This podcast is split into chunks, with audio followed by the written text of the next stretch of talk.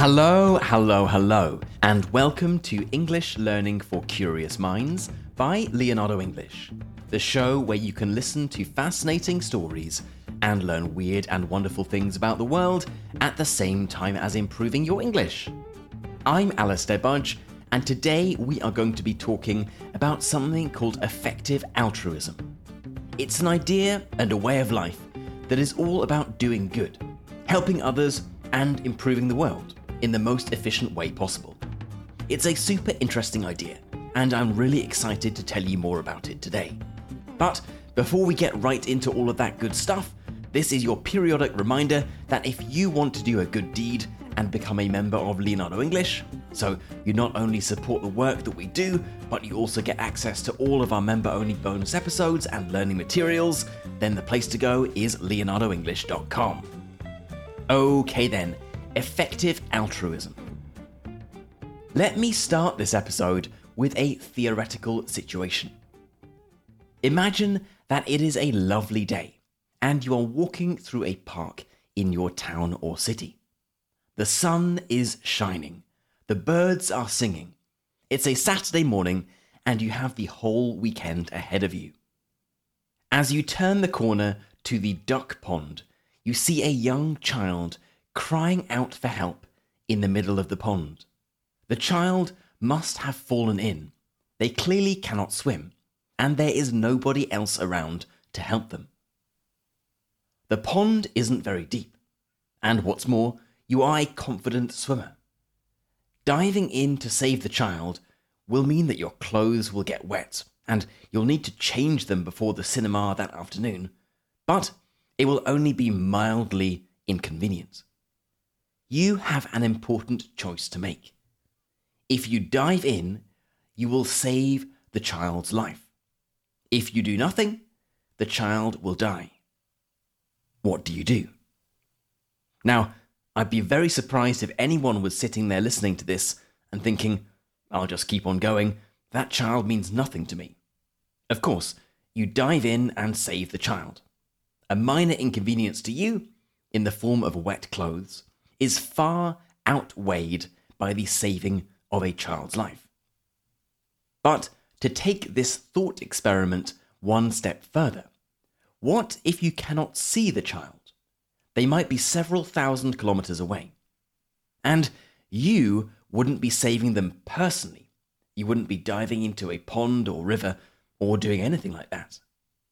Instead, you would have to endure a mild inconvenience in the form of giving away the money that you are planning to spend on a cinema ticket in order to save an unknown child's life. Now, perhaps it gets slightly more complicated, but I'm sure that most people would say, yes, if you told me with absolute certainty that by giving up my cinema ticket this afternoon, a child's life would be saved, yes, I would do it. But let's take it one step further again. Imagine that you needed to give up, let's say, 10% of your annual income, the money that you might spend every year for things like cinema tickets or holidays or general nice things in your life. In exchange, the lives of some children might be saved. Would you do it? Now, how about 30% of your income? 50%? 90%? This, at least the first example of the drowning child, is one of the core arguments of the most influential essays in effective altruism. It was called Famine, Affluence, and Morality and was written by an Australian moral philosopher called Peter Singer.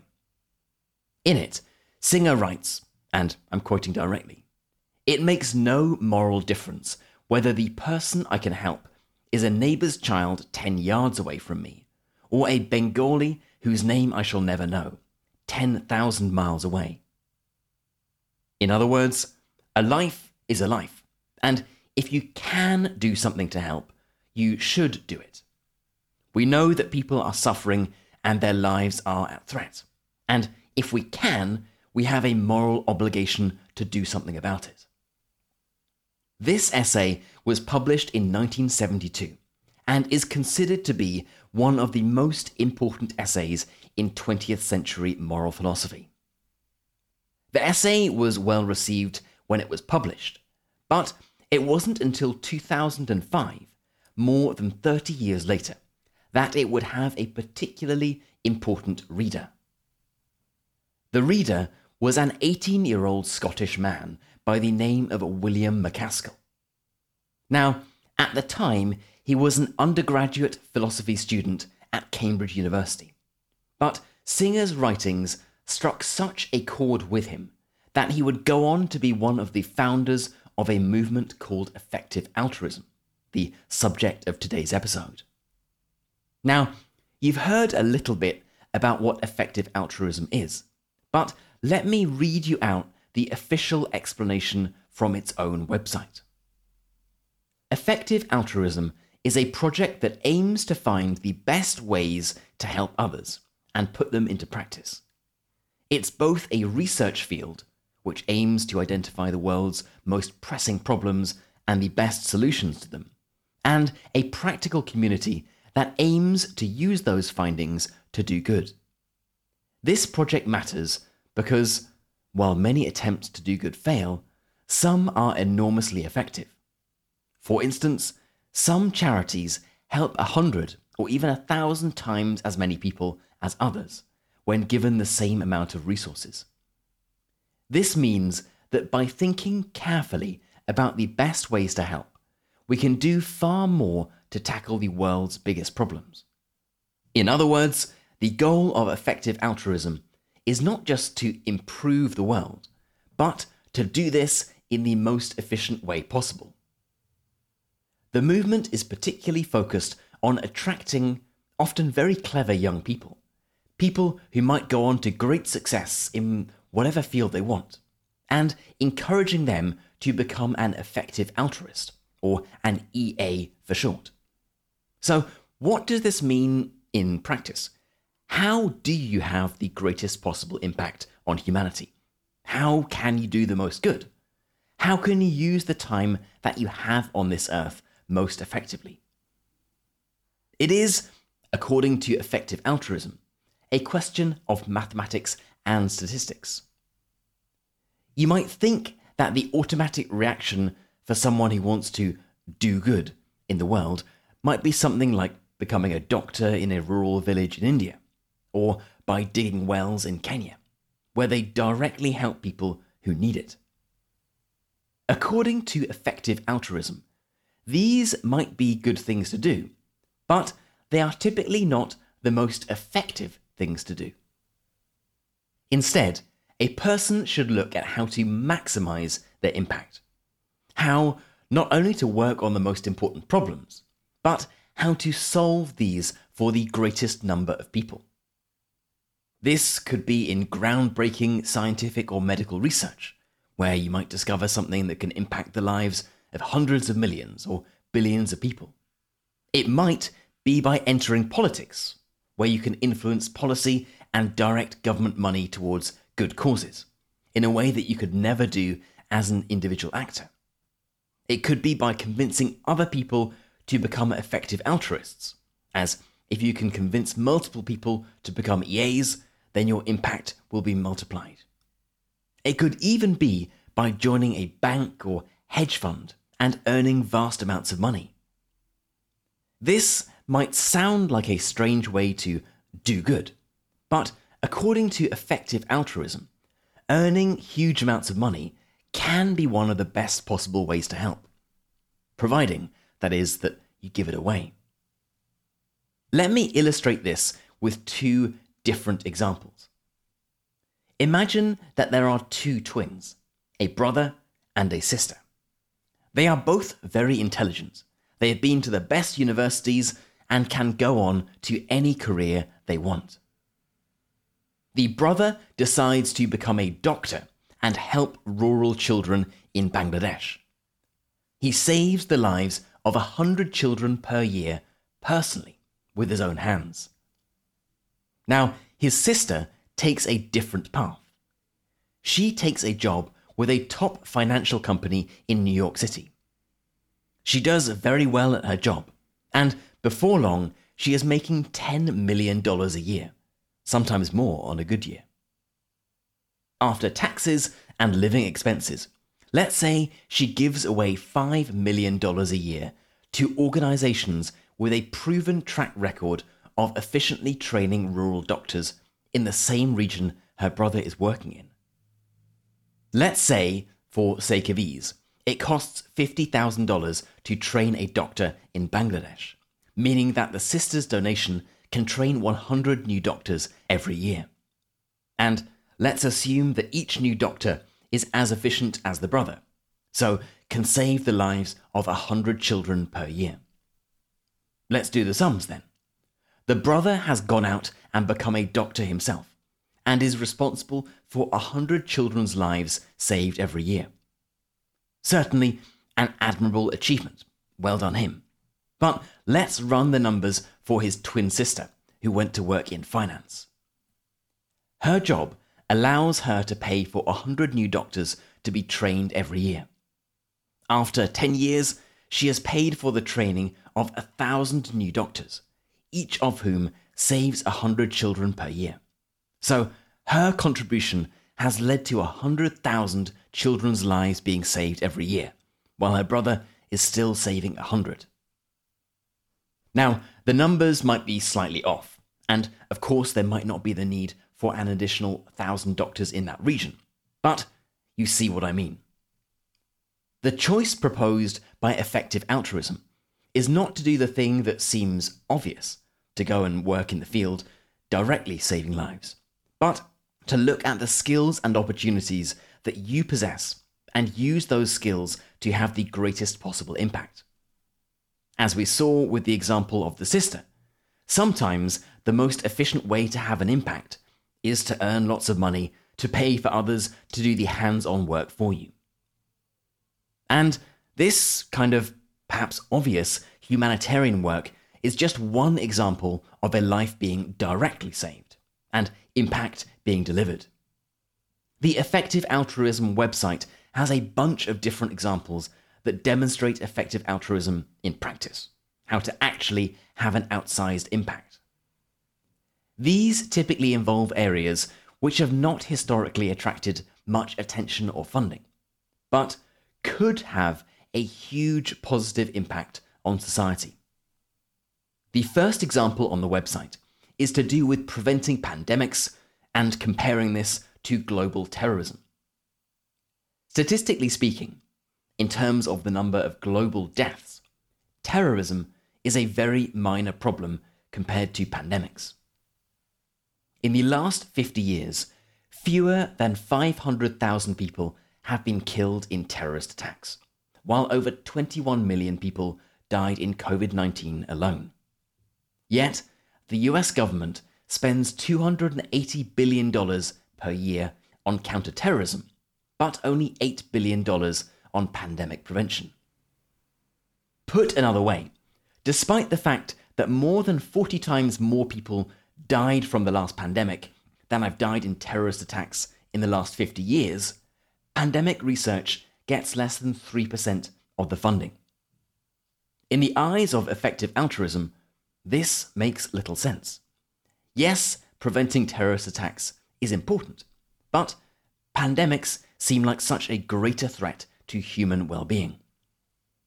Or let me give you another example. If you believe that animals deserve a dignified and happy life, not to suffer, like effective altruists do, where should you focus your attention? Animal shelters, which provide a home for unwanted pets? Or on pushing for systemic change to end the practice of factory farming of animals. Again, with our good, effective altruist hat on, let's look at the numbers to evaluate the scale of the problem and therefore the potential impact by solving it. In the United States, there are 7 million animals in animal shelters, but over 10 billion animals in factory farms. 10 billion not 10 million. So there are 1,400 times more animals suffering in factory farms than in animal shelters. Animal shelters receive $5 billion per year in funding, but less than $100 million is spent every year on advocacy to end factory farming. Again, 5 billion with a B spent on animal shelters, but only 100 million with an M on ending factory farming.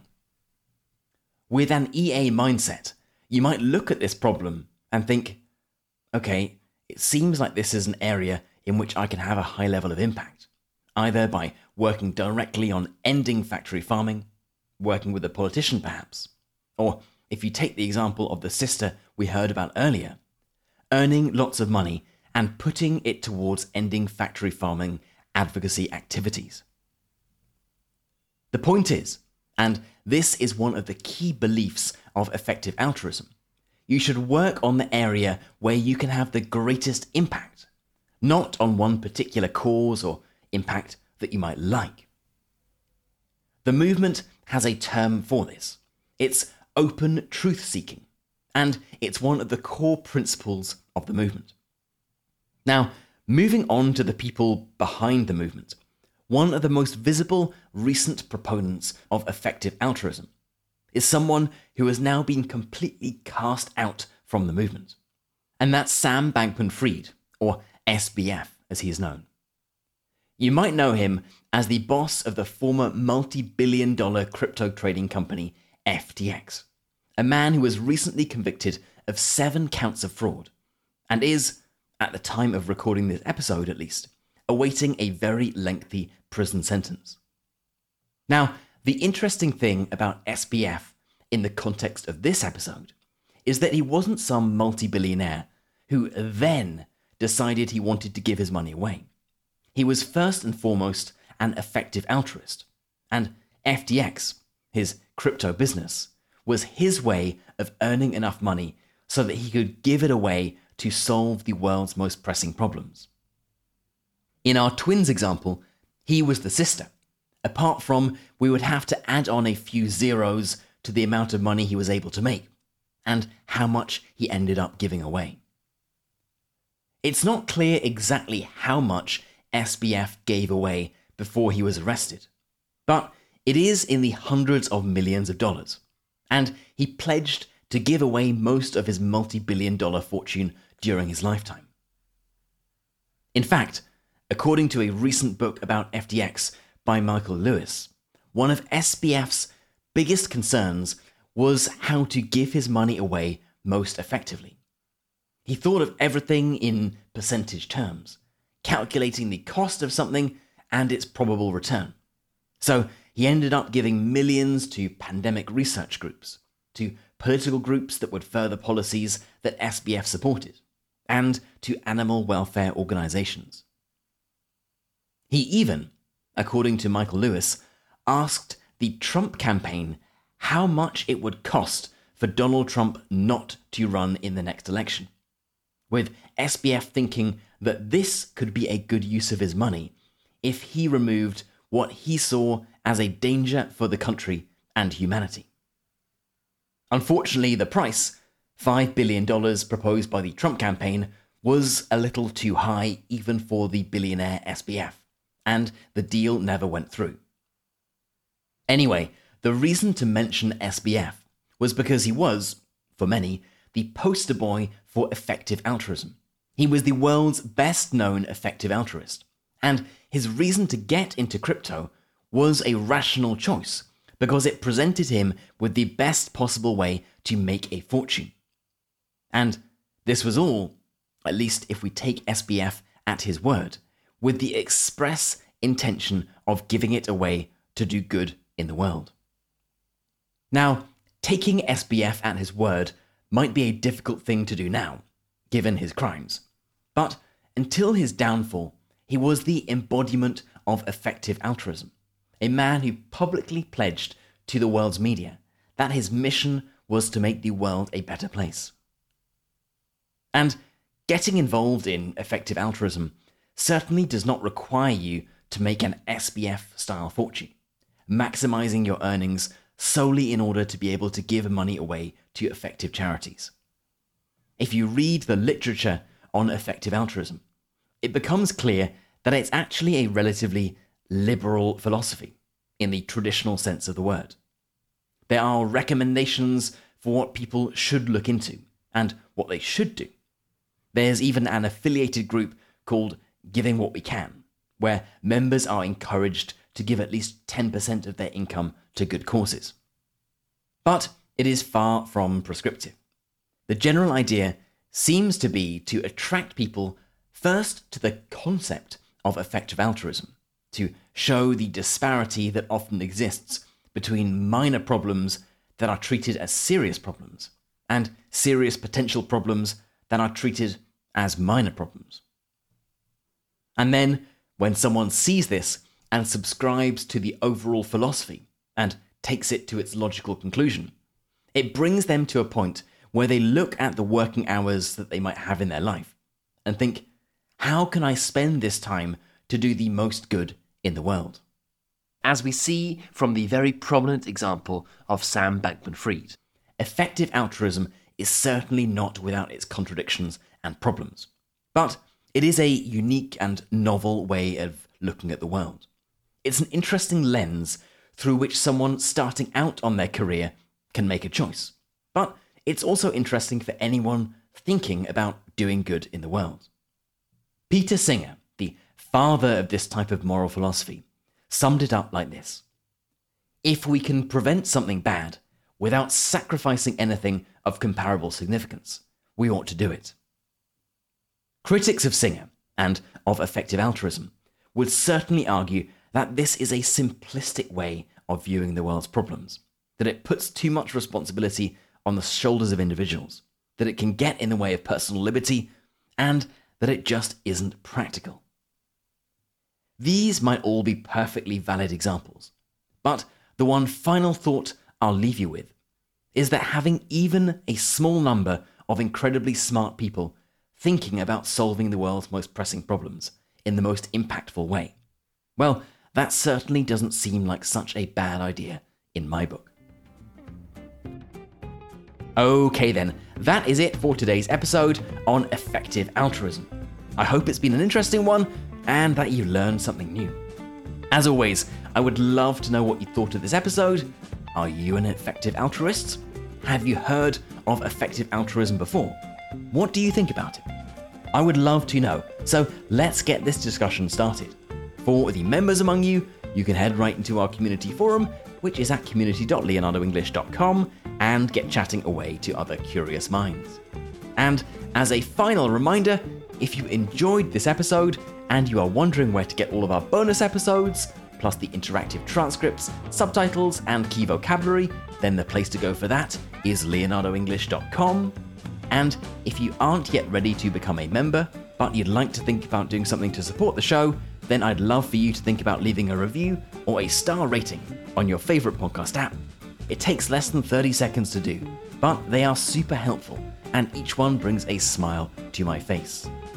You've been listening to English Learning for Curious Minds by Leonardo English. I'm Alastair Budge. You stay safe, and I'll catch you in the next episode.